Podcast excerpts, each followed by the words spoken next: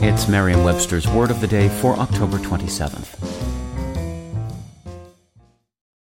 The Angie's list you know and trust is now Angi, and we're so much more than just a list. We still connect you with top local pros and show you ratings and reviews, but now we also let you compare upfront prices on hundreds of projects and book a service instantly. We can even handle the rest of your project from start to finish. So remember, Angie's list is now Angi, and we're here to get your job done right. Get started at Angi.com. That's A N G I, or download the app today.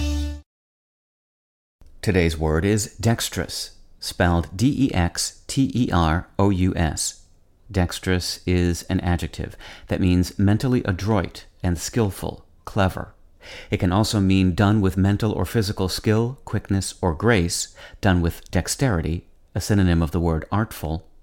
It can also mean skillful and competent with the hands. Here's the word used in a sentence from the New York Times by Roff Smith. And every single one of those weaves is done by hand. No loom is used, only dexterous fingers, sharp eyes, and Zen like concentration. The word dexterous comes to us from the Latin word dexter, meaning on the right side. Since most people are right handed and therefore do most things more easily with their right hand, dexter developed the sense of skillful. English speakers crafted dexterous from dexter and have been using the resulting adjective for anyone who is skillful in either a physical or mental capacity since at least the early 1600s.